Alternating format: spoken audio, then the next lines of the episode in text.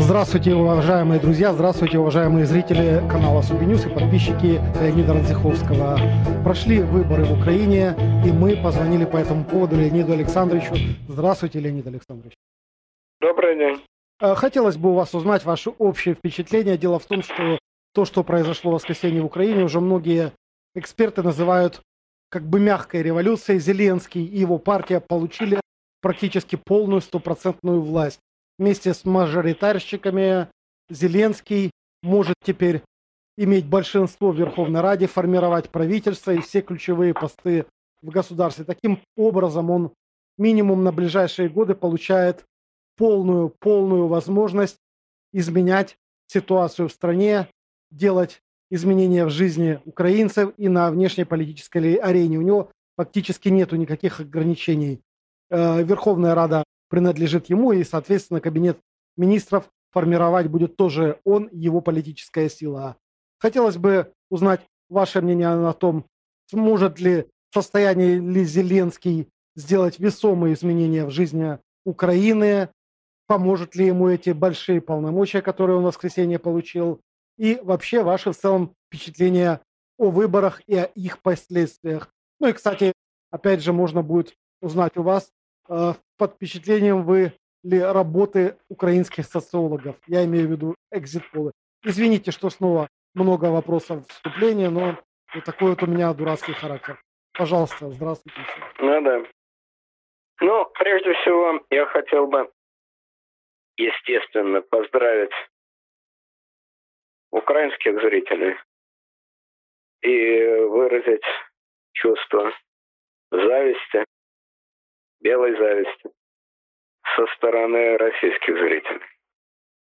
Потому что, конечно, это действительно мягкая революция, самое лучшее, что может быть, то есть без всякого насилия, абсолютно легитимно, мирно. Но вместе с тем это, конечно, большой очень переворот, но это, в общем, свидетельство с моей точки зрения того, что действительно демократическая система действует на Украине. Из уважения к этому скажу, в Украине действует демократическая система. А, говорите, знаю, как что... вам удобно будет, Леонид Александрович, бог с ним уже. Уже настолько у вас демократия? Ну, знаете, это уже не демократия, это уже анархия получается какая-то. Вот, я знаю, что наиболее политизированные, такие ярые украинские патриоты ненавидят Зеленского, ненавидят с такой же силой, с какой они полгода назад ненавидели Порошенко и стали ярыми сторонниками Порошенко. Ну вот я помню, когда я первый раз у вас в эфире или в какой-то другой программе, какой-то другой программе сказал, что, по-моему, Зеленский будет президентом, и я бы за него голосовал, меня чуть не линчевали. Тогда это казалось еще почти ересью. В общем, эмоции э, украинских патриотических избирателей мне известны. И мотивы известны. Они считают, ну, помимо того, что как это вообще артист, какой-то там артист может, ну и так далее, и так далее. Вот. Но главное, они измеряют э, степень политической сознательности и политической полезности любого человека, степенью его демонстративной ненависти к Путину и к России. Если он демонстративно их ненавидит в максимально острой форме, то это полезный, нужный наш человек. Ну, по этой логике самый лучший, самый полезный и нужный человек – это вот тот грузинский журналист, который матом покрыл маму Путина. Вот это настоящий человек, настоящий патриот. Его, кстати, уже хотят пригласить на украинское телевидение. Есть такие идеи? Вот, правильно. Желательно главным редактором или директором. Высокий профессионализм, высокий патриотизм, высокие моральные и интеллектуальные качества. А высота измеряется просто количеством этажей мата. Вот если покрыл Путина наэтажным матом, то это приготовительная, подготовительная степень. Покрыл пятиэтажным матом, значит, действительно профессионал в своем деле. Вот по этим критериям, э, матерным критериям и демонстрации реальной или придуманной, или высосанной из пальца, но неважно, ненависти врагам, беспощаден к врагам Рейха. Характер нордический стойкий, беспощаден к врагам Рейха. По этим критериям Зеленский, конечно, ничтожество, а то и просто предатель. Откровенный предатель. Вот. Ну, мне очень приятно все-таки, что огромное подавляющее большинство украинского народа думает и чувствует совершенно не так и измеряет степень полезности или потенциальной полезности политика не тем, кого он демонстративно ненавидит и материт, а какими-то совсем другими качествами. Вот, поэтому мне кажется, что избрание Зеленского это не признак глупости, тупости, предательства, популизма, словом, все те слова, которые патриоты Украины щедро выдают народу Украины. Это обычная история. Патриоты народа отдельно, народ от патриотов тоже отдельно. Так оно и в России обстоит дело, и во многих других странах. Вот, ну и на Украине, соответственно, тоже. Так вот, я думаю, что в данном случае э, патриоты не правы, а народ проявил здравый смысл. И этот здравый смысл, по-видимому, заключается в том, что от неопытного и неизвестного кандидата, от этой темной лошадки, неизвестно, чего ждать. И это гораздо лучше, чем опытные и проверенные политики, от которых известно, чего ждать. И вот то, чего от них известно, того нам не нужно. Вот, собственно, как мне кажется, один из мотивов избирателей. Ну, есть наверняка и другие мотивы, просто я вот смотрел, не могу сказать, что наизусть знаю, но довольно внимательно смотрел сериал «Слуга народа». Ну, собственно, продолжение этого сериала мы сейчас увидим, как там дело пойдет. Но пока что идет по сериалу. И вот, конечно, э, номенклатурные хряки, выражение номенклатурный хряк, э, его придумал э, писатель Орел э, в романе «Скотный двор». Вот там, значит, правящая номенклатура советская, ну, советская и ну, в общем, советская. Советская номенклатура, она изображена в виде, как известно, свиней. Соответственно, свиньи – это правящий класс, номенклатурные хряки. Так вот, э, в этом сериале «Слуга народа» там очень хорошо была показана Рада как собрание номенклатурных хряков разной степени упитанности. Вот их сильно потеснили, и появились совершенно другие новые и свежие лица.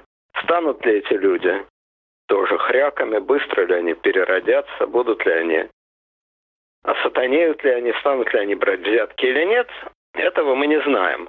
Но, по крайней мере, на данный момент они на номенклатурных хряков совершенно не похожи. И сам Зеленский демонстрирует совершенно другую эстетику. Вот э, э Порошенко не был советским чиновником. Он и реально советским чиновником не был просто по возрасту. И по поведению старался не быть. Но у него это все равно проскакивало. А Зеленский представляет совершенно другое поколение. Вот когда говорят, что э, надо идти в Европу, вот он туда пришел. Он европейский человек. Он не потому только, что он ходит в джинсах и водолазке, хотя это тоже важно. А потому что он свободно разговаривает, он э, двигается от, развязано, открыто. Не развязано, а развязано, то есть свободно. Вот, свободно двигается, он не несет у себя на голове шапку Мономаха, а в руке булаву. Он не изображает из себя большого неприкасаемого начальника. Вот эти вот э, черные польта и так далее. Ну да, да. В нем этого нету. А, конечно, можно сказать, ну подумаешь, какая разница, как человек ходит, и во что он одет там, и так далее, и так далее. Ерунда, э, эстетика. Эстетика власти имеет гигантское значение, часто эстетика власти имеет большее значение, чем слова, которые говорят политики. Потому что язык без костей, и несут они любую ахинею. И очень часто важно не что они говорят, а как они говорят то же самое содержание, изложенное другими словами, имеет совершенно другой психологический смысл. Вот. Мне кажется, что и Зеленский, и его команда представляют все-таки европеизированную, европейскую, приближенную к Европе Украину. Украину молодых людей, для которых много вещей, которые для меня, например, очень значимы, для них не имеют абсолютно никакого значения. Ну, мне надо сделать над собой психологическое усилие, чтобы э, понять, принять, что начальник, большой начальник, министр, президент, едет в метро. А для европейца это совершенно банальная вещь. Ну а где мы ездить, чтобы перекрывать действительно улицы и гонять на бронированном Мерседесе? Но он же не дикарь. Он же не вождь племени Нумба-Юмба, который, чтобы показать, что он вождь, должен надеть на себя пять ниток бусов. Кстати, Зачем? Э, на кортеже Зеленского киевляне э, жалуются еще и как.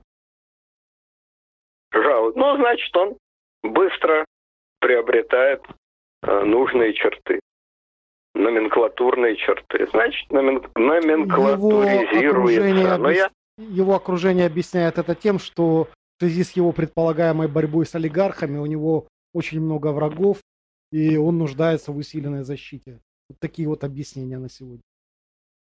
Так всегда объясняют бронированность власти. Это стандартное объяснение. Не для себя же я стараюсь, а исключительно для врагов. Но я видел интервью его родителей.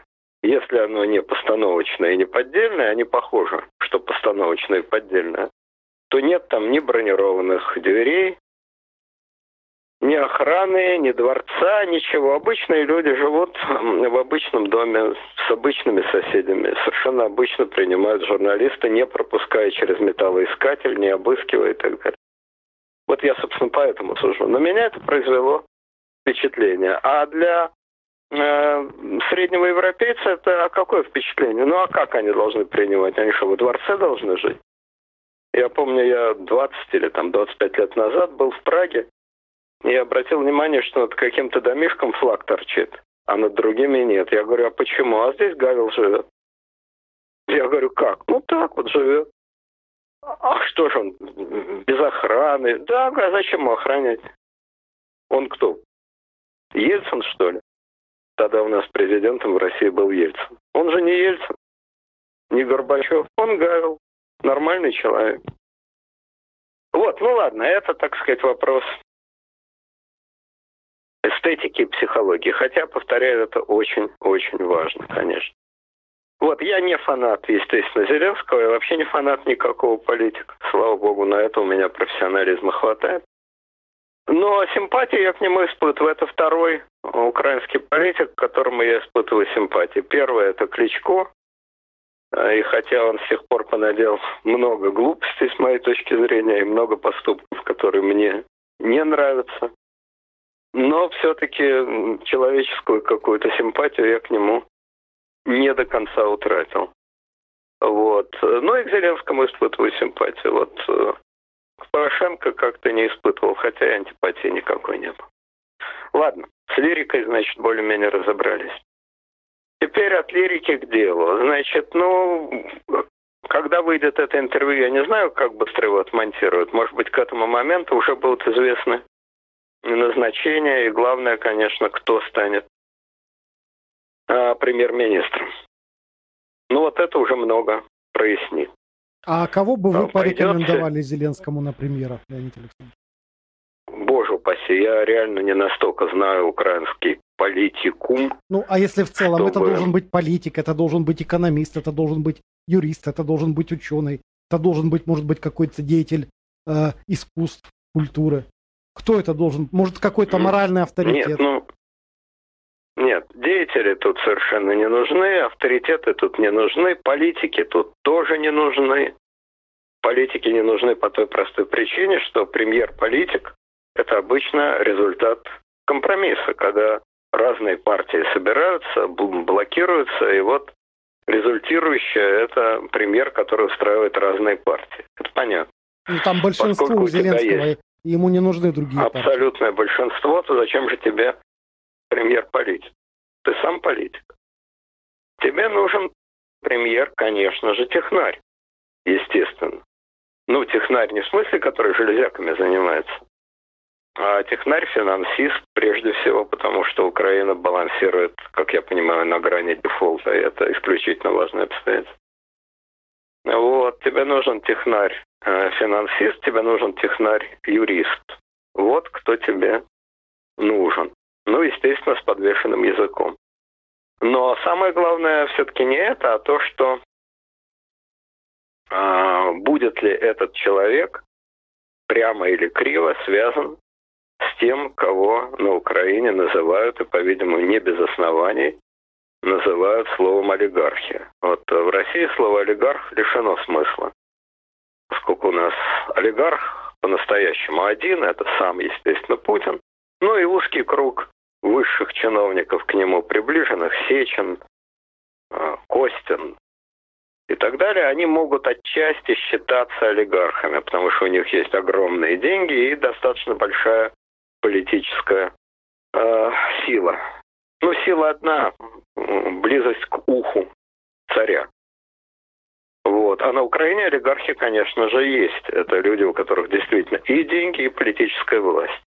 Но эта политическая и, власть и, во многом, как и, я... И телевидение, что тоже очень важно. И телевидение, что еще более важно, совершенно верно. Но эта политическая власть, она во многом определялась все-таки многочисленностью фракций в Раде, как я понимаю. Когда в Раде доминирует одна фракция, это впервые в истории Украины, э, политическое лоббирование становится ну, значительно сложнее. Оно, естественно, возможно, но оно значительно сложнее. И в этом смысле а, монолитная Рада – это довольно тяжелый удар по системе политического лоббирования от олигархов. Поэтому кого он выберет премьером – это очень важный вопрос. Это может быть иностранец, например. Какой-то действительно известный специалист. Иностранец – это некоторая гарантия от а, значит, купленности. Может быть, не иностранец, а тоже известный специалист. Короче говоря, это важно, кого он выберет. Естественно, тут же противники Зеленского скажут, что, во-первых, он все равно связан с олигархами, кто бы это ни был. Связан, куплен и так далее, и так далее.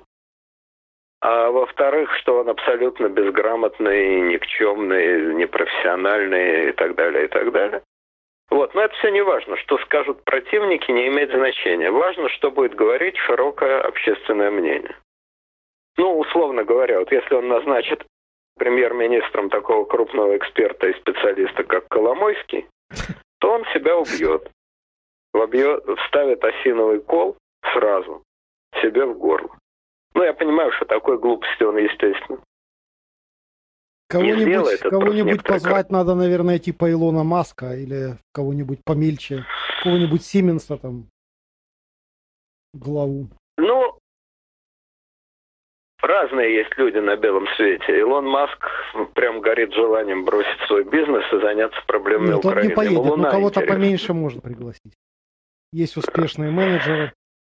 Разные есть люди. Иностранцы, я говорю, это неплохой вариант, вообще неплохой, потому что все-таки считается, что они э, менее коррумпированные и меньше связаны с местными баронами.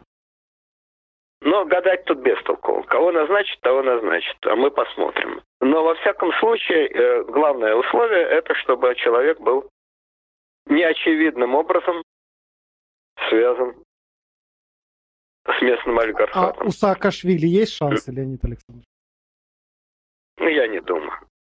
Я думаю, что Саакашвили свою игру сделал, и никакого интереса, никакой ценности он, по-моему, для Зеленского не представляет. Ну, по крайней мере, э, как говорится, если бы Зеленским был я, я бы его близко не подпустил. Саакашвили хорош в качестве пощечины Путину.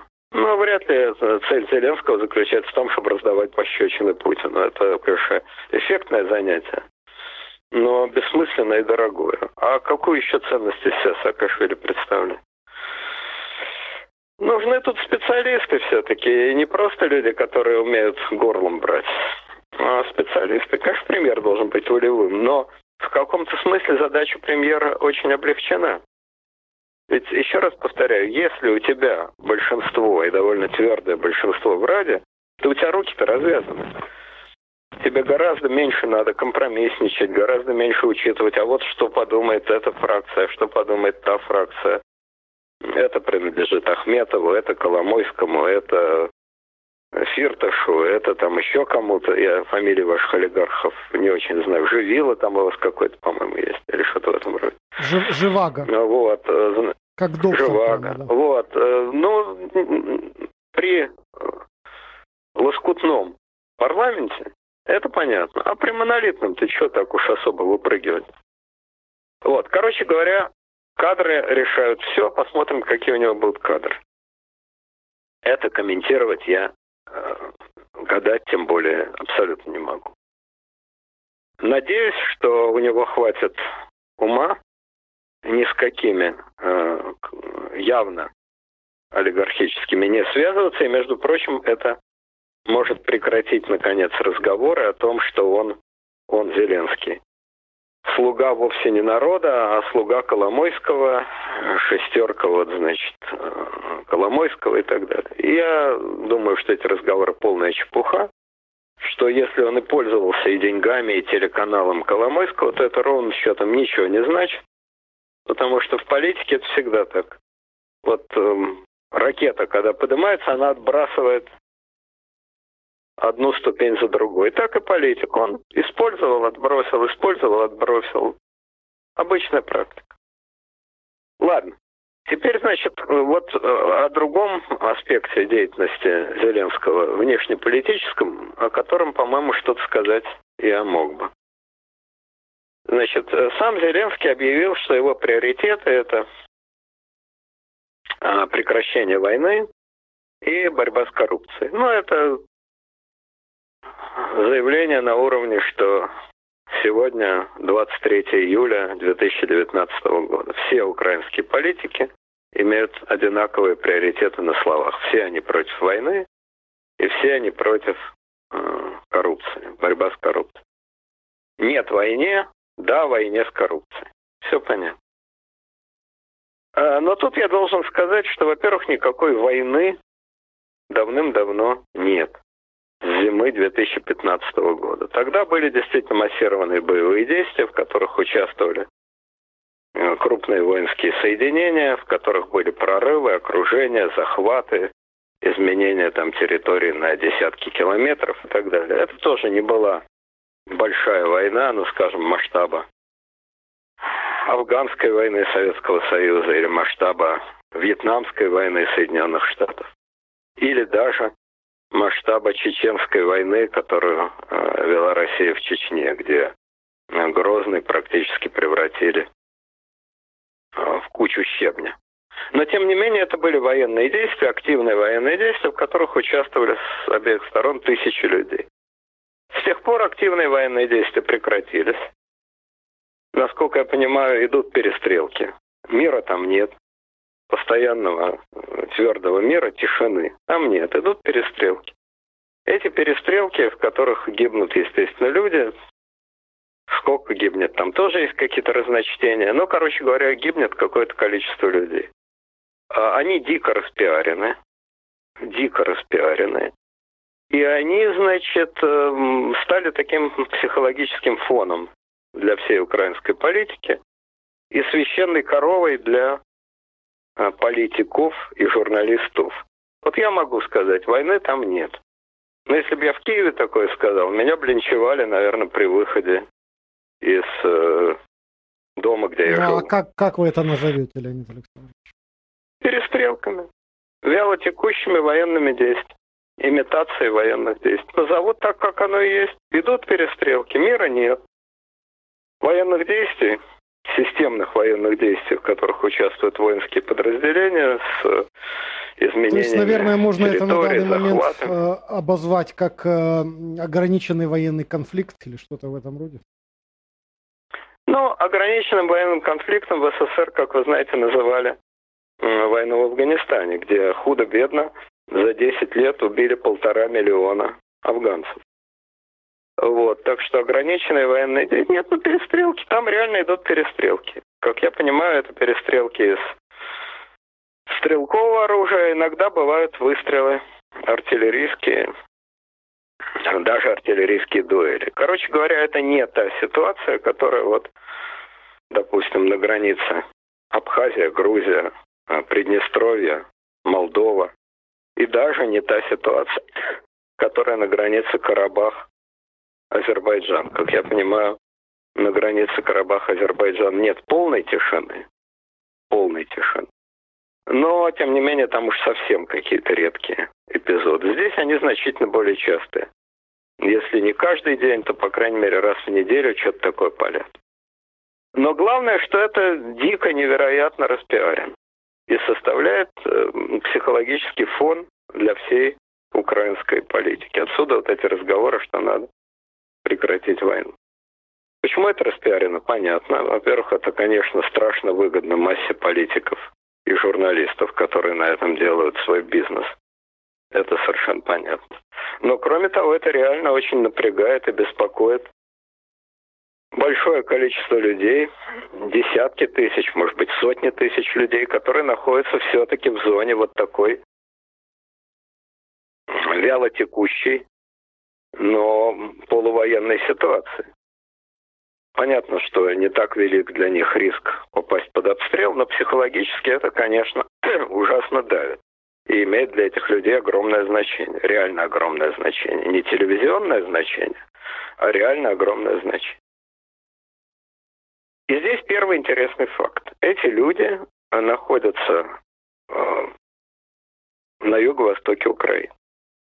Казалось бы, такой ситуации они должны максимально ненавидеть Россию, максимально ненавидеть Путина, потому что и так понятно, что хотя там сейчас, сейчас в ДНР нету регулярных российских частей, но там российские добровольцы, там российские офицеры, там поставляют оружие. Ну, короче говоря, все знают, что это абсолютно российская провинция, российская история, российский проект. Значит, они должны максимально ненавидеть врага и требовать, чтобы его, наконец, раздавили раз и навсегда. Как мы знаем, все ровно наоборот. С точностью до наоборот максимально воинственные настроения на максимальном удалении от мест, где стреляют, а там, где стреляют, настроение максимально, ну, мягко говоря, мирное, а попросту говоря, как у вас принято говорить, про-российские. Эти области, эти регионы единственные, где Зеленский на выборах победу не одержал, потому что победу одержал очевидно пророссийский, демонстративно пророссийский а, блок э, Медведчука и Бойко, кажется. Да, Бойко, да. по-моему, фамилия да, точно. Да. Ну вот, значит, те люди, которые подвергаются опасности, которые находятся, если не в зоне боевых действий, то, по крайней мере, в местах, где стреляют, они настроены пророссийские. Вот такой интересный феномен.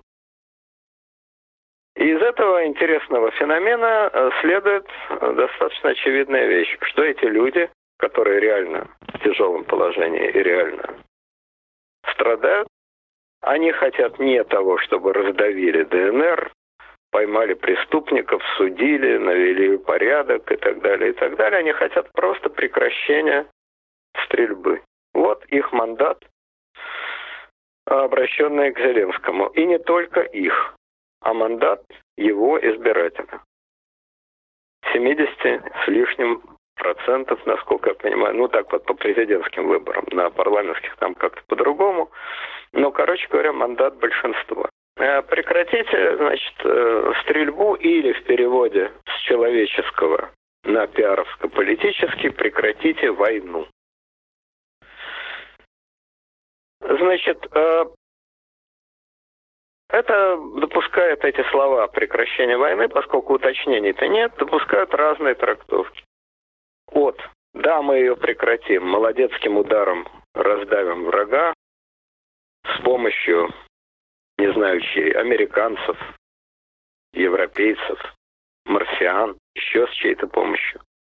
Захватим ДНР, нейтрализуем Мордор, поймаем преступников, повесим, растопчем и так далее, и так далее. Это одна трактовка. Сейчас уже мало кто, наверное, ее придерживается, но еще некоторое время назад она вполне, вполне себе звучала. А есть прям противоположная трактовка. Полностью примем все условия России, какие, какие есть, и даже каких нет, и которые потенциально будут. Ну что это значит? Дадим максимально возможный суверенитет Донецким областям.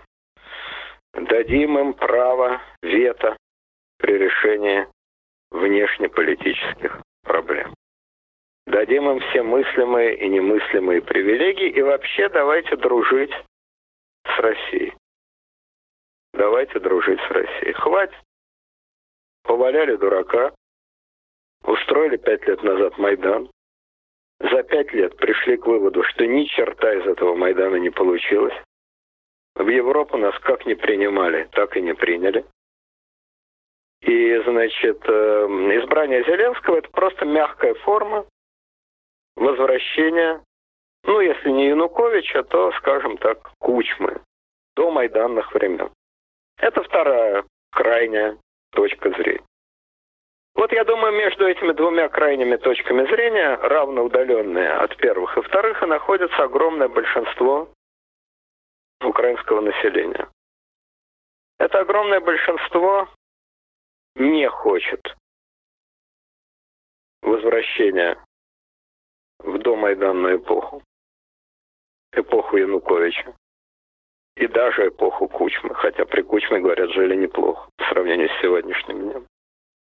Это огромное большинство по-прежнему не разочаровалось в идее идти в Европу. Пусть не вступить в Евросоюз, не берут. Ладно. Но, по крайней мере, максимально принять европейские правила, максимально сблизиться с Европой де-факто, если не де-юра. Это большинство по-прежнему не хочет вернуться так сказать, в российскую орбиту. Одновременно это большинство совершенно не хочет, чтобы продолжались соревнования по русофобии, и чтобы вся политика сводилась к бесконечному потоку ругани. Реально изобретенный повод такой, повод секой, по любому поводу проклятие в адрес России, проклятие в адрес Путина. Они от этого устали. Вот, как говорится, заставь дурака Богу молиться, он лоб расшибет. Путин сделал все для того, чтобы оторвать Украину от России и отпихнуть ее от России подальше. Сделал для этого максимум, что мог. Но Порошенко так перестарался в этом направлении. До такой степени свел всю политику бесконечной, утомительной, однообразной брани против России, что достал своего избирателя достал. И поэтому, как мне кажется, я, естественно, все, что я говорю, это чисто гипотетические рассуждения человека, который смотрит сугубо со стороны. Ну, исходя из статистики, из результатов выборов. И поэтому мне кажется, что государственная русофобия, бесконечно изобретательная в исполнении Бабченко. Бабченко – это условная фамилия, просто я ее хорошо знаю, есть, наверное, масса других. Но вот эта бесконечная русофобия, она достала но никакого желания возвращаться в братские объятия России и отказываться от сближения с Европой тоже нет. Вот та довольно неопределенная ситуация, в которой, как мне кажется, находится большинство нормальных людей на Украине. отнюдь не политизированно яростных, а именно нормального среднего украинского избирателя. Я понимаю, что ваш зритель, он как раз в основном относится к политизированной публике, яростной публике, иначе бы он не смотрел политический канал. Но если это человек все-таки вменяемый, то должен понимать, что при демократии все голоса равноценны. И голосов политизированной публики меньшинству. Поэтому на вопрос, является ли победа Зеленского крахом Майданной революции, я бы ответил так. Нет, не является. Наоборот. Я считаю, что победа Зеленского есть упрочение, упрочение Майданной революции. В каком смысле? В очень простом. В том смысле, что с нее сдувается вся эта бешеная пена. Вот эта пена на губах, это пена ненависти, это пена истерических криков, это пена матерной ругани. Вот вся эта дешевка, она сдувается, потому что она людям, большинству людей не нужна. Но она-то сдувается, а основа желание иметь действительно независимое государство и сближаться с Европой, она осталась. А действительно независимая это не значит болезненно зависимая. Вот сегодня Украина в исполнении вчера, в исполнении Порошенко, была болезненно зависима от России. Она строила себя как антироссия. Главный интерес был хоть в чем-то, хоть на микрон, ущучить на словах, конечно, проклятого, треклятого Путина. Это главная задача. Так вот, народ Украины сказал, нет, это не главная задача. Это не главная задача. У нас есть задачи гораздо важнее. Наши собственные внутренние задачи. А вовсе не проклятие в адрес Путина. И знаменитый лозунг, обращенный к России «Отстаньте от нас», ну, он, естественно, матерный, но я его перевожу на русский язык, он обернулся, а именно, давайте-ка мы от них отстанем, от них, от России. Давайте-ка мы поменьше будем заниматься ими, а побольше собой. Но для этого надо, чтобы действительно наступила окончательная тишина, окончательное замерение. Вот это, мне кажется, есть первый мандат, который есть у Зеленского. На громком пиаровском языке прекратить войну, на простом человеческом языке прекратить перестрелки, чтобы наступила тишина. Этого невозможно добиться путем ликвидации ДНР. ДНР не ликвидируется, не самоликвидируется. ДНР останется. Но этого возможно добиться путем фиксации псевдогосударственной границы. Это не государственная граница, ДНР не государство, его никто не признает. Фиксации той границы, которая есть на сегодня точно так же, абсолютно точно так же, как это происходит на границе Приднестровья, Молдова, Абхазия, Грузия. И я думаю, если поскрести по миру, то мы найдем еще массу, десятки вот таких непризнанных псевдогосударств, которых никто не захватывает, с которыми никто не воюет, не стреляет, которые живут какой-то своей отдельной жизнью. И пусть все живут. Вот, мне кажется, реальная задача для нового президента Украины. Леонид Александрович, а, Она для него... а даст ли Путин замириться? Вот. Она для него, для Зеленского, страшно выгодна, потому что это первое, что он погасит. Самое легкое – это ведь решать внешнеполитические проблемы. Экономические гораздо труднее. А решив такую внешнеполитическую проблему, зафиксировав и установив тишину, он сразу значительную часть того гигантского фантастического кредита, который он получил, значительную часть этого фантастического кредита погасит. И, по крайней мере, всегда сможет сказать, при Порошенко была война, еще раз повторяю, не война, а перестрелки, но не важно. А при мне нет. Он не хотел, не мог добиться тишины, а я добился. Итак, Зеленскому это необходимо. Но вы, естественно, правильно говорите, что согласие есть продукт непротивления сторон. А Путину-то это зачем? Ну, я об этом много раз говорил и каждый раз промахивался и попадал пальцем в небо. Но я давно говорил, что Путину это дело надо прекратить, выгодно прекратить. ему выгодно это прекратить. Но Путин, видимо, плохо слушал эти передачи. Точнее, он их слушал, я не сомневаюсь, что он слушает RTVI, э, тот самый, РУ-ТВ. Тот самый детант, о котором вот. вы все время говорите. Да, детант, детант.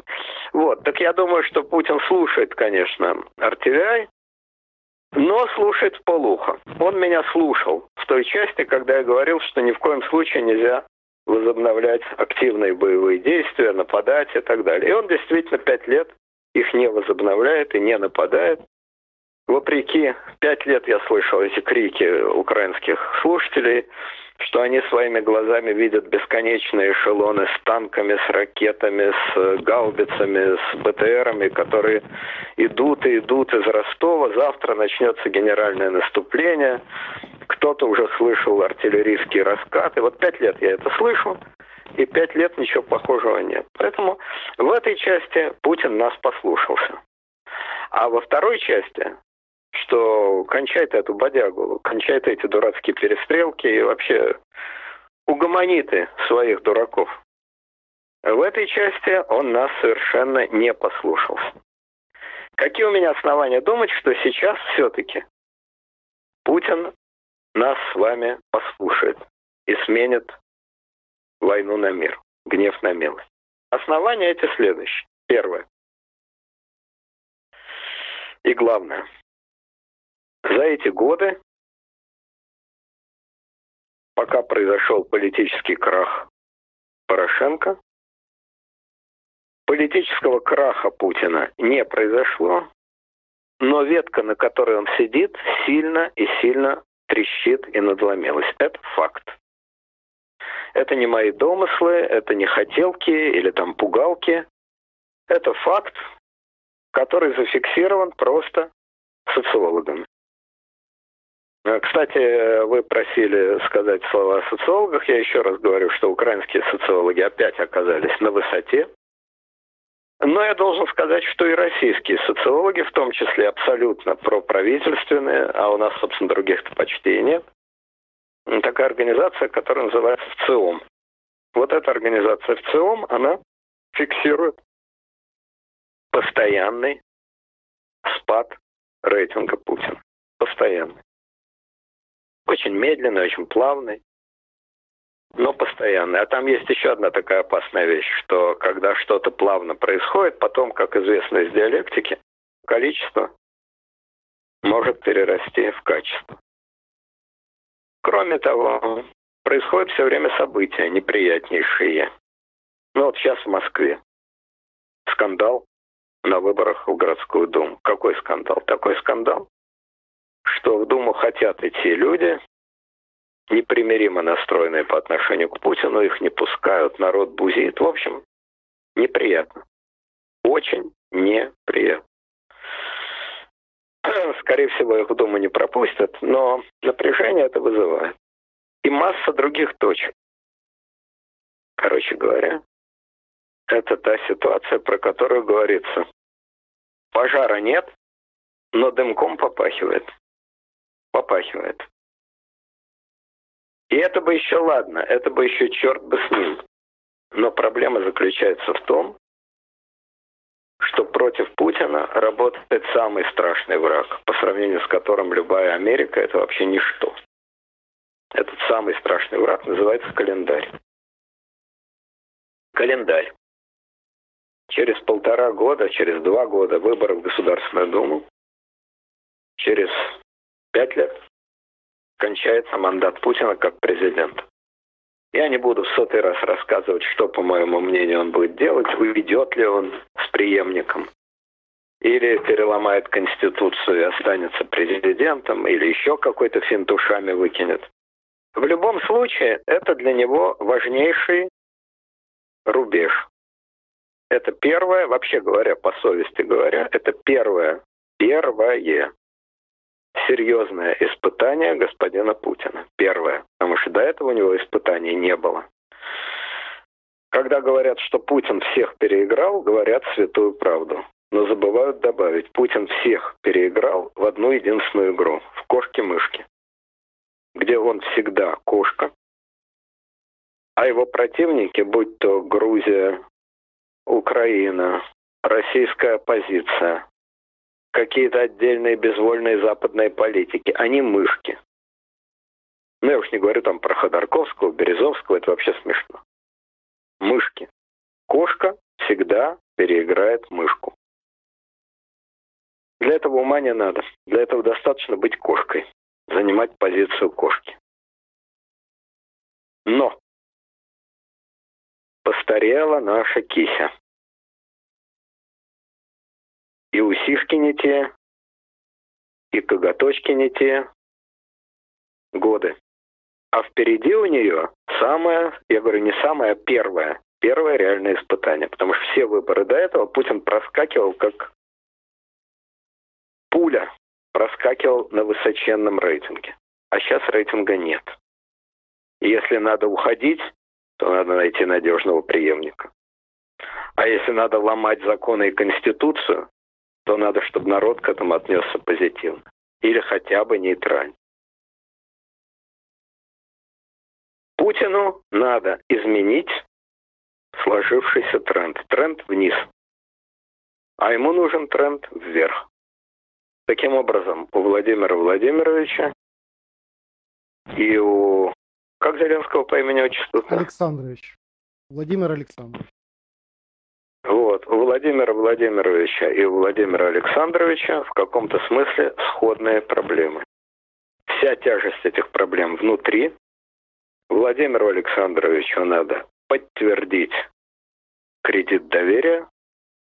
Владимиру Владимировичу надо вернуть кредит доверия, который тает, как снег в ладони. Обоим нужен. Успех. Путину раньше успех был не так нужен, потому что у него и так все было тип-топ. А теперь ему нужен успех. Какой же может быть успех? Опять у них сходные проблемы. Экономический успех. Что Владимиру Александровичу, что Владимиру Владимировичу дается трудно. Экономика вообще штука трудная. В каждой стране свои проблемы, но у Украины теоретически даже больше шансов на экономический шаг вперед. Ну, просто потому что слишком долго э, и довольно по искусственным причинам шло падение. И если придут, наконец, долгожданные западные инвестиции, то это может обеспечить, ну, если не прорыв, то, по крайней мере, значительное ускорение экономики. А в России надеяться особо не на что и не особо тоже. В России стагнация. Данные Росстата, еще раз подчеркиваю, я оперирую государственными цифрами. Данные Росстата плохие. В стране застой. За первые полгода ВВП страны увеличилось на 0,5%. Это очень плохо, это очень мало а реальный уровень дохода населения уменьшился. Это тоже плохо. Но плохо даже не это, а то, что никаких средств изменить ситуацию у Путина просто нет. Болтология про национальные проекты вообще никем не воспринимается, просто бла-бла-бла. Нефть стоит очень дорого. Очень дорого. И нет основания считать, что она вдруг резко подорожает. Даже если начнется заваруха в Иране, а она не начнется, но даже если начнется заваруха в Иране, то это даст краткосрочный скачок. Нету резервов внешних. Да, о внешних инвестициях и говорить нечего. В Россию деньги не вкладывают. И по политическим, и по экономическим, и по юридическим причинам. Потому что безумствует прокуратура, менты, в общем, боятся западные инвесторы. Ну, не модно. Одним словом, Россия не модна. В экономике очень важно понятие моды. Россия не модная страна. Таким образом, экономических тягачей, которые бы изменили главное экономическую ситуацию в стране, у Путина просто нет. Что он еще может сделать? Бороться с коррупцией? В России борются с коррупцией. Такого количества дел против чиновников не было никогда. Со времен Сталина. Только при Сталине это была выдумка, липа, а сейчас это абсолютно реальные дела. Их очень много. Том числе против абсолютно неприкасаемых ФСБ. Ну уж куда дальше. Вот против ФСБ тоже есть дело. Мало, но есть. Осталась только вот администрация президента. Вот там, кажется, еще никого не свинтили. Но, как ни странно, это не радует, не успокаивает и не веселит народ. Наоборот. Чем больше дел, тем больше недовольства. И это понятно почему. Потому что все эти дела, они против чиновников среднего, среднего высшего уровня. Главное, люди, Сечин, э, Собянин, Тимченко, Ротенберг, Ковальчук, Чемезов и так далее, тузы неприкасаемы. Абсолютно неприкасаемы. Потому что это тузы в рукаве самого Путина. И по-прежнему они получают сумасшедшие госзаказы и так далее, и так далее, и так далее. Значит, э, экономическая карта. Шестерка и отнюдь не козырная. Антикоррупционная карта. Тоже бита. Что остается? Остаются внешнеполитические успехи. Собственно, это единственное, на чем держится Путин. Есть у России внешнеполитические успехи? Есть у России внешнеполитические успехи. И очень даже не слабые. Недавно Россия впарила Турции эти самые С-400. Это не такие великие деньги, 2,5 миллиарда долларов, кажется, но это большой внешнеполитический успех. В прямой конкуренции вот Америка, вот Россия, стопроцентно победила Россия. Умыли проклятых пиндосов по полной программе. Вызвало это восторг в российском обществе? В российском обществе это не вызвало ничего.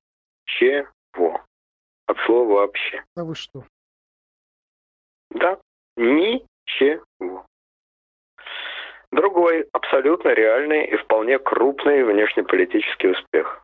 Кто сейчас президент Сирии? Правильно, гражданин Асад. Смогли американцы сбросить Асада? Ни черта они не смогли. Смогли русские отстоять Асада? На сто процентов. Смогли. Ну, вместе с Ираном, но неважно. Умыли пиндосов. Умыли пиндоса по полной программе. Вызывает это восторг у российского населения? Никакого.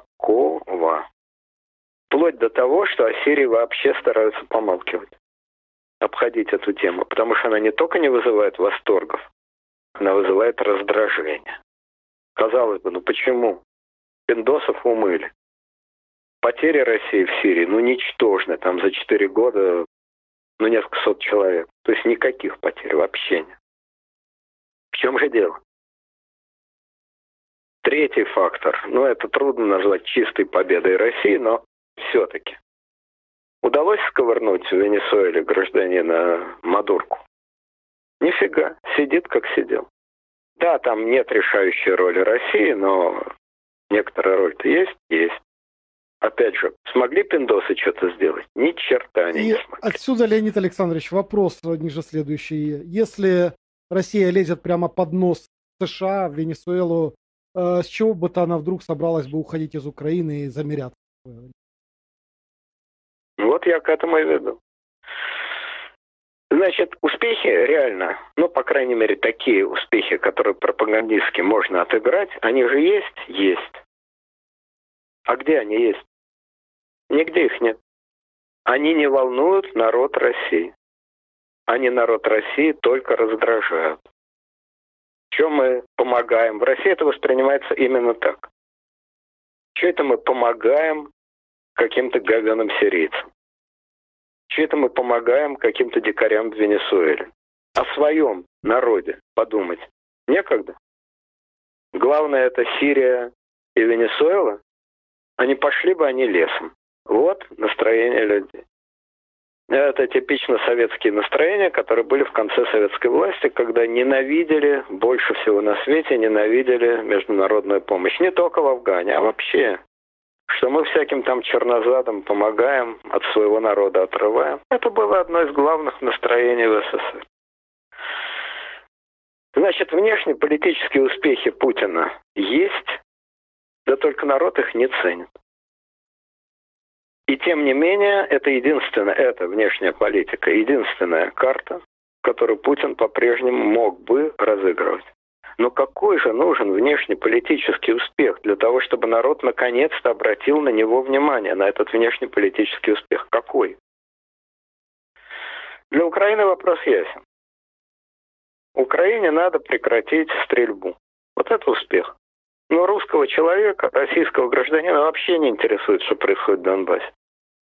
Слов «война» он совершенно не употребляет, естественно. Перестрелки его абсолютно не колышут.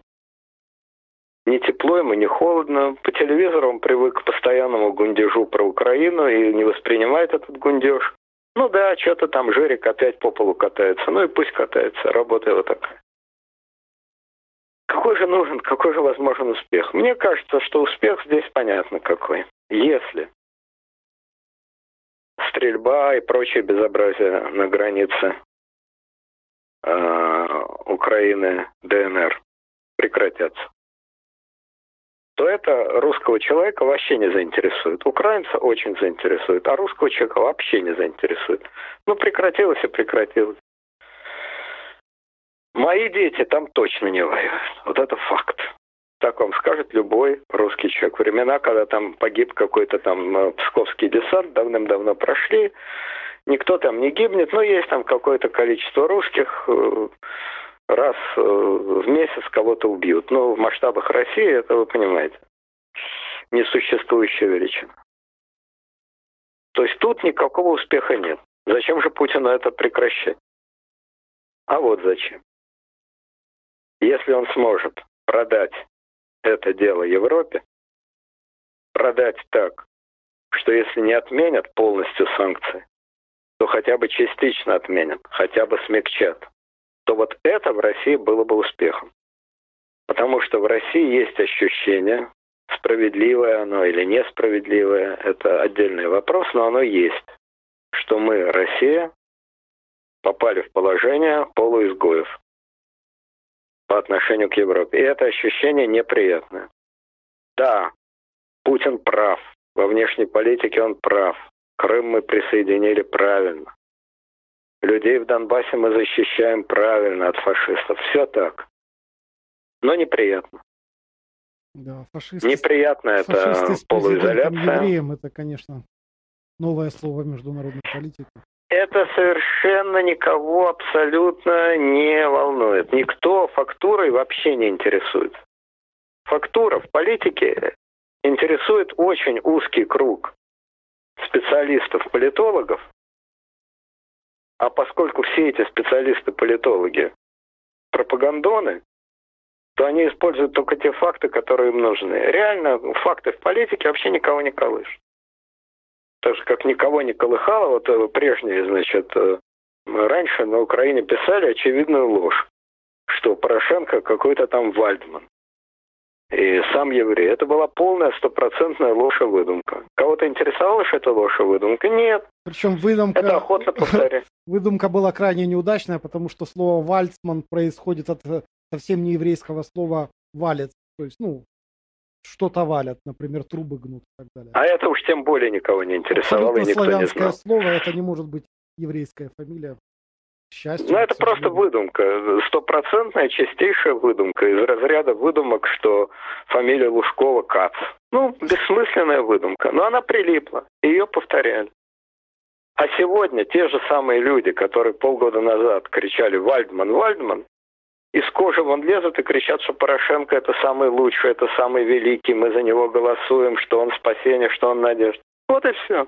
Вот что такое э, пиар, вот что такое пропаганда, вот что такое факты.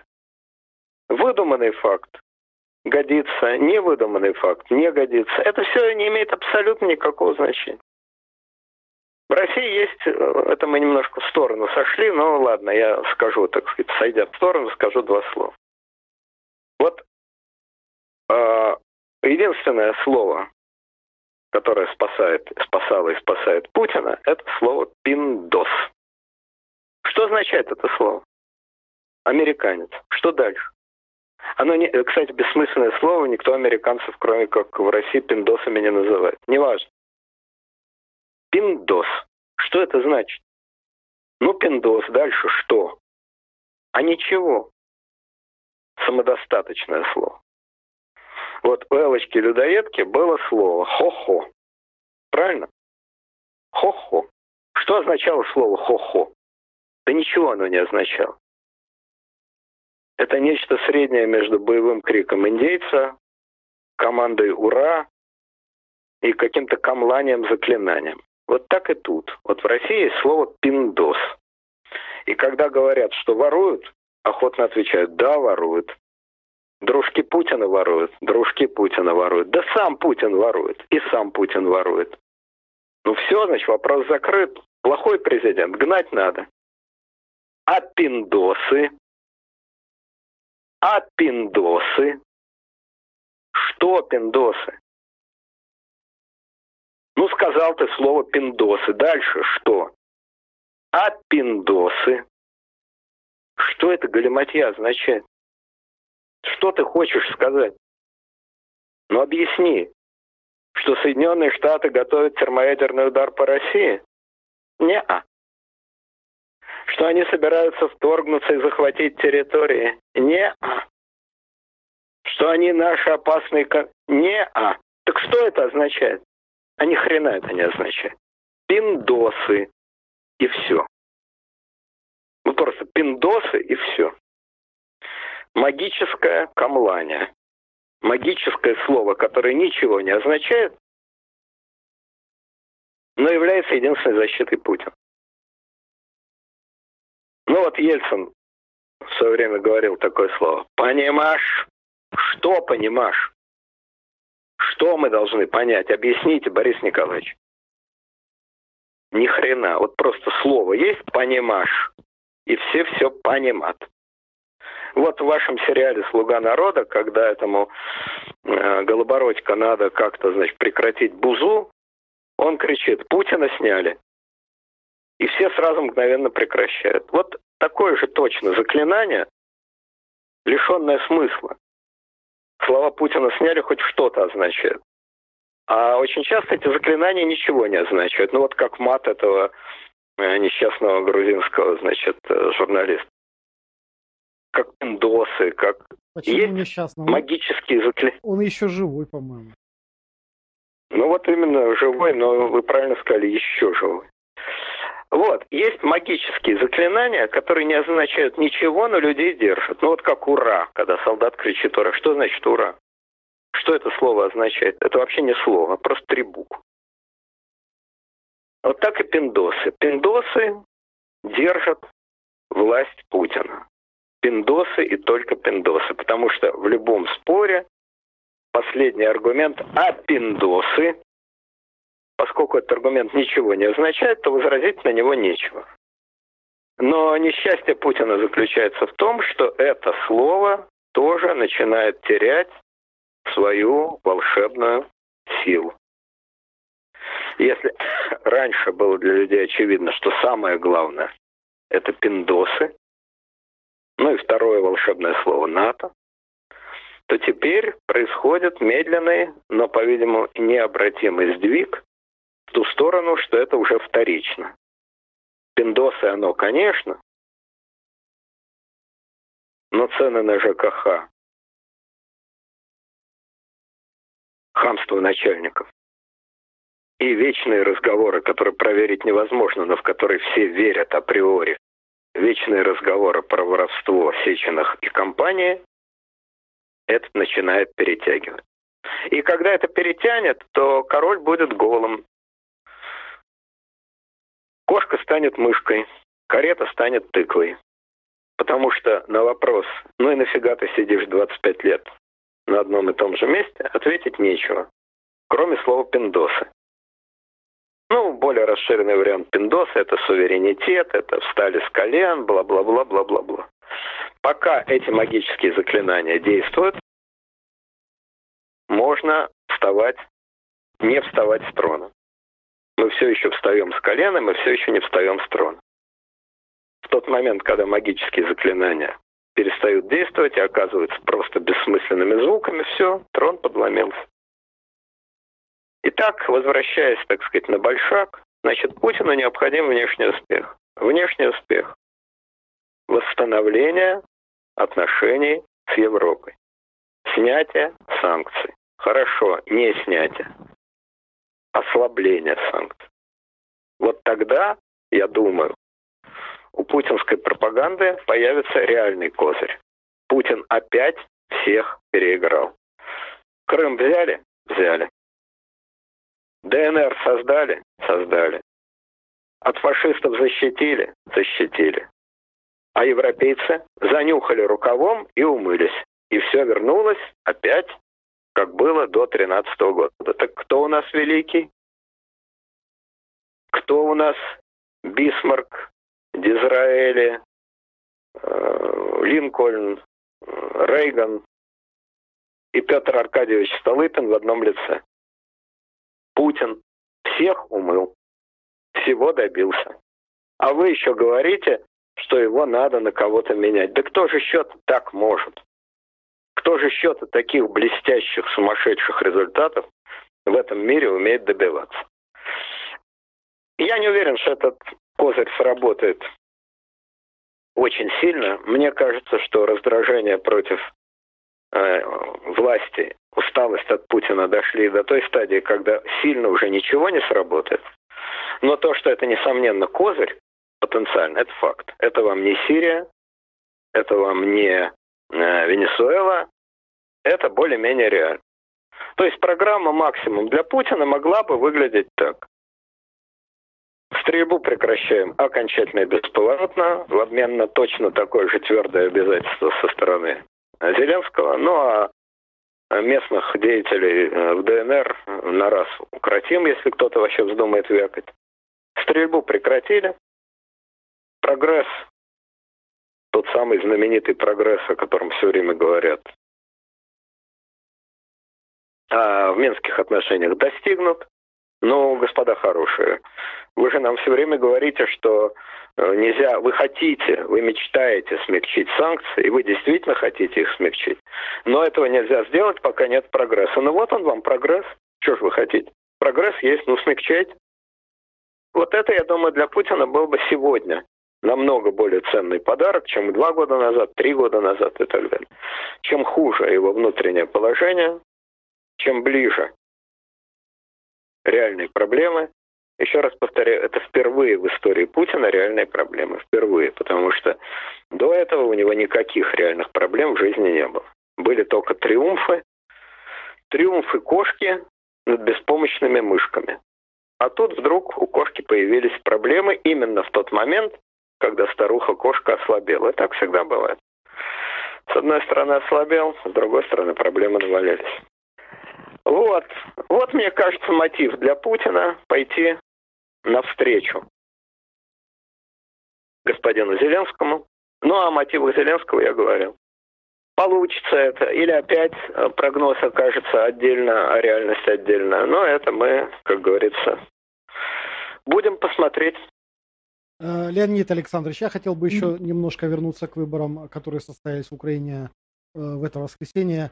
Вы упоминали сегодня несколько раз фамилию Порошенко. Э, его партия, его политическая сила набирает, уже отстала, отстала даже от бют от э, партии Тимошенко Батькивщина, и она находится сейчас на четвертом уже месте, хотя была, была на третьем. И дело в том, что, наверное, так она и останется на четвертом месте. Таким образом, мы видим, что влияние Порошенко тает от 20% на выборов что также президента, что также считалось неудачным результатом. Теперь вот там несчастные 4%.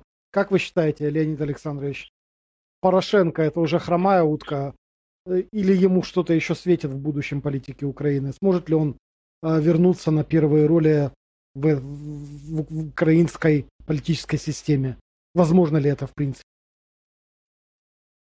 Ну, мне трудно судить, но по прецеденту, я думаю, он вообще не утка а, просто мясо утки.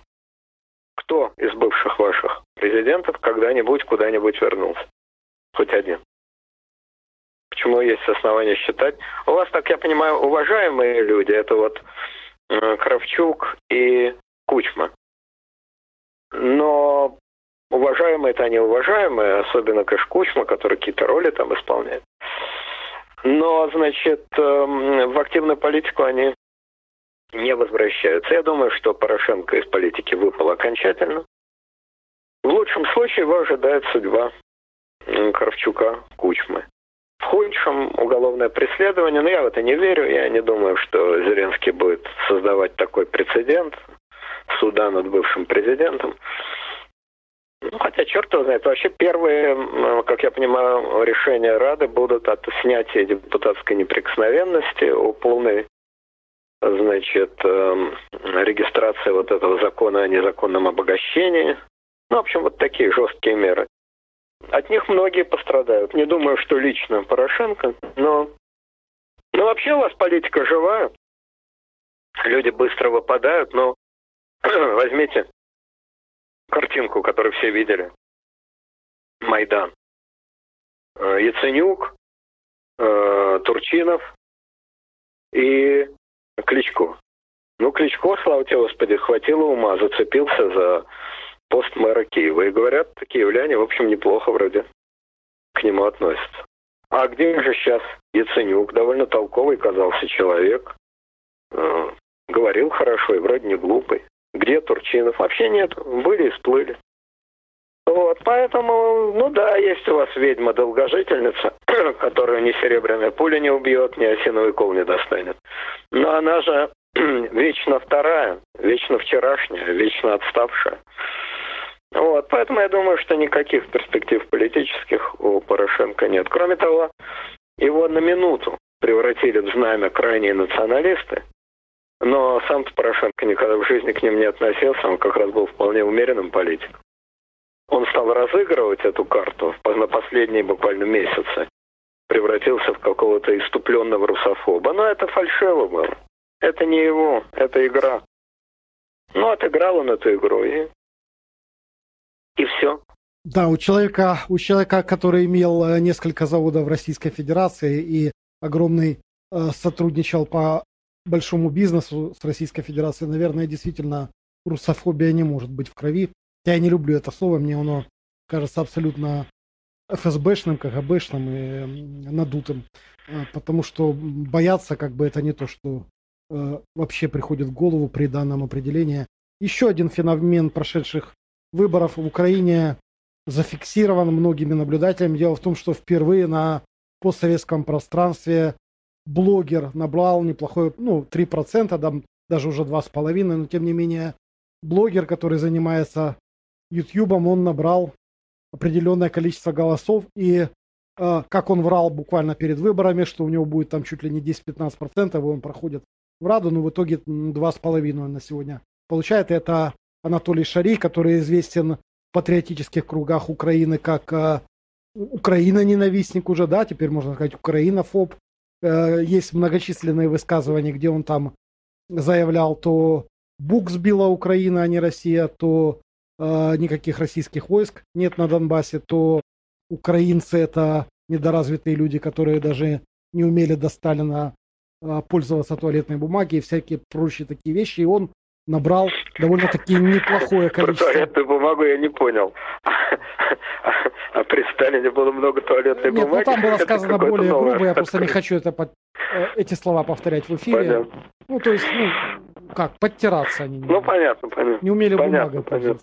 И ну, понятно, понятно. набрал большое количество э, голосов относительно того, что вообще э, блогеры вообще никогда ничего не набирали. Вы следили за этой ситуацией, ваше мнение, если следили? Если не, нет, я вообще не знаю, кто это такой. Я знаю из ваших всех, э, значит, журналистов. Вот я знаю Бабченко. Вот. Но я его знаю просто потому, что он стал такой, можно сказать, добился, добился славы. Он действительно превратился в такую нарицательную фигуру в интернете. Вот. Ну и потом то, что его убили, потом он воскрес, ну все это как-то... Вот. А больше я, честно сказать, мало слежу за... Дай бог политиков-то запомнить. У вас столько политиков, еще и блогеров помнить, это уж перебор был. Но, в принципе, вы говорите, значит, очевидный, откровенный, ну, я не знаю, так это или не так, но вы так говорите, откровенный агент администрации президента России и откровенный укрофоб, и набрал много голосов. Ну, значит, есть люди, которые вот придерживаются э, такой точки зрения, но 2,5% не, это ну он сейчас, это все, он э, сейчас это все активно отрицает, но рукописи не горят, ко всем моим словам есть его видео подтверждение. Ладно, бог с ним, я рад, что вы его не знаете. Вы, наверное, в курсе, что у пропагандиста Владимира Соловьева нашли итальянскую регистрацию и прибавок к его вилле на озере Кома. Теперь у него есть еще и документы, которые подтверждают право его жительства в, в Итальянской республике. Как вы считаете, насколько вообще вот эта вот вся последняя тематика э, касается, Укра... касается российских граждан, насколько россияне обращают внимание на то, что все самые большие патриоты, самые большие друзья и соратники Путина, самые большие пропагандисты, все имеют иностранные паспорта. Насколько это болезненно воспринимается простым российским человеком? Ваше мнение? Да, это несомненно воспринимается, вне всякого сомнения. Это вызывает раздражение. Э, дело не в том, что они друзья Путина, а дело в том, что они заняты исключительно руганью по отношению к Западу, бесконечными проклятиями, бесконечными рассказами о страшной угрозе, которая исходит из стран НАТО, из тех самых стран НАТО, где у них недвижимость, виды на жительство, где у многих из них живут семьи и так далее. Это, несомненно, болезненно воспринимается, это порождает общее ощущение абсолютного цинизма и издевательства, и что нас держат за лохов, что, конечно, святая правда. И возразить на это абсолютно нечего. Но на это есть, опять-таки, я об этом уже говорил, одно единственное возражение. То самое, которое на все случаи жизни. А пиндосы. Все. У главного врага с пиндосами вилла в стране НАТО, вид на жительство и так далее, и так далее. Ну как, хорошо, плохо. Значит, он все врет? Врет. Значит, ничему верить нельзя? Нельзя. Значит, вся наша пропаганда – это полная чушь? А пиндосы? Все. Вопрос закрыт. Это не логика, это не рассуждение, это рефлекс, это камлание, это Э, заклинания, это набор звуков и жестов, который ничего не означает, но действует. Я еще раз повторяю, это слова Элочки-людоедки. Хо-хо. Что значит хо-хо? Что означает слово хо-хо? Оно не означает ничего, но оно действует. Что означает слово пиндосы? Ну, я об этом подробно говорю. Оно не означает ничего, но оно означает все. В нем эмоционально спрессовано все, а в переводе на более русский язык, да, пропагандисты Путина, лжецы, мерзавцы, воры, абсолютно бессовестные люди, которые не верят ни одному слову из того, что они говорят. Все это так. Но Россия должна быть суверенной, Россия должна противостоять врагам, нас окружают враги, и не то Маргарет Тэтчер, не то Мадлен Олбрайт, э, не то, значит, Кандализа Райс, а не то они все три вместе, ведьмы проклятые. Кому-то когда-то зачем-то сказали, что в России слишком много нефти, и эту нефть надо отобрать и отдать всем. Вот такие суки. Отнять у нас, у нас с Сеченым, отнять эту нефть и отдать ее не то Кандализе Райс, не то Мадлен Олбрайт, не то покойный Маргарет Тэтчер не дождутся сучары. Пусть выкусят пиндосы. Вот и все. Вот ответ на любые слова о том, где какие виллы, у какого Соловьева и где учится дочь какого Лаврова, дочь министра иностранных дел и главного врага с Соединенными Штатами. Э, Лаврова, гражданка Соединенных Штатов, родилась в Соединенных Штатах, училась в Соединенных Штатах, имеет двойное гражданство и работает в международной фирме, которая принадлежит э, гражданам Соединенных Штатов Америки. Плохо, плохо. А пиндосы еще хуже. Э, Леонид Александрович, большое вам спасибо за ваше мнение по поводу украинских выборов и по другим событиям, которые мы наблюдали в последние дни. Я желаю, чтобы Россия когда-нибудь, чем быстрее, тем лучше, не стала страной, окруженных одними, окруженной одними врагами, превратилась в страну, которая думает о собственных проблемах и о собственном населении, о собственных дорогах и домах. Вот этого, конечно, хотелось бы. И спасибо вам еще раз большое от наших зрителей, от меня. До свидания. Всего доброго. Спасибо. Всего доброго. До свидания.